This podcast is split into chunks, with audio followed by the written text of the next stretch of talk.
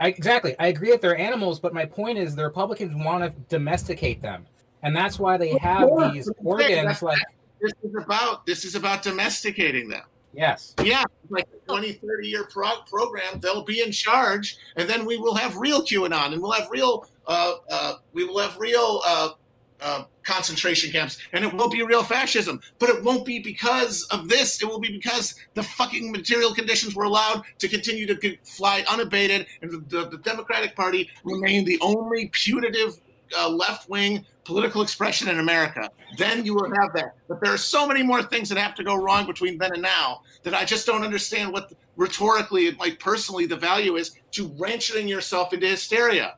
I am seeing people essentially say that you're a good or bad person to the degree that you are worried about this. and to me, well, that's crazy. that's the fuck like the fucking the the the, the the cop in your head in the 21st century doesn't have a gun. He's carrying anxiety, and, and, and manipulating anxiety. That's the fucking symphony of, of shit that you're getting in your mediated fucking social media reality.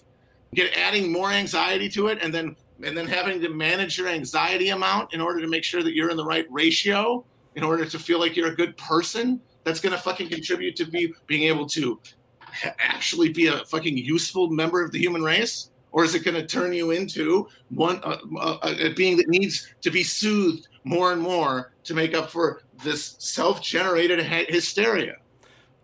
Let's uh Sounds like something someone who's not that anxious about yeah. it would say. my privilege. I'll admit it. Privilege. It is my privilege. and I'm going to use it. Why am I going to why? What's the benefit to me feeling worse?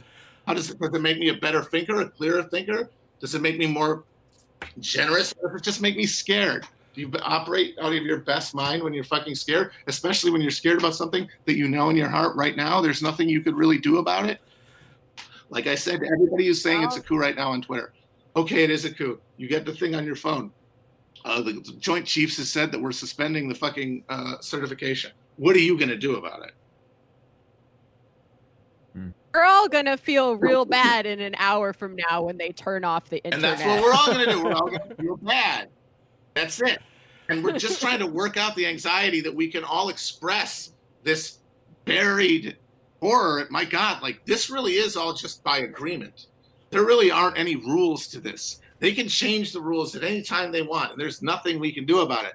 But we are all in a panopticon with one another. And so we can't honestly express that feeling. We have to manage it. We have to maintain detachment from it so that we can maintain our, our cool and our affect. Let, let, then we also have to generate a, a, a performative uh, uh, feelings of anxiety and guilt in order to obviate our sense of powerlessness.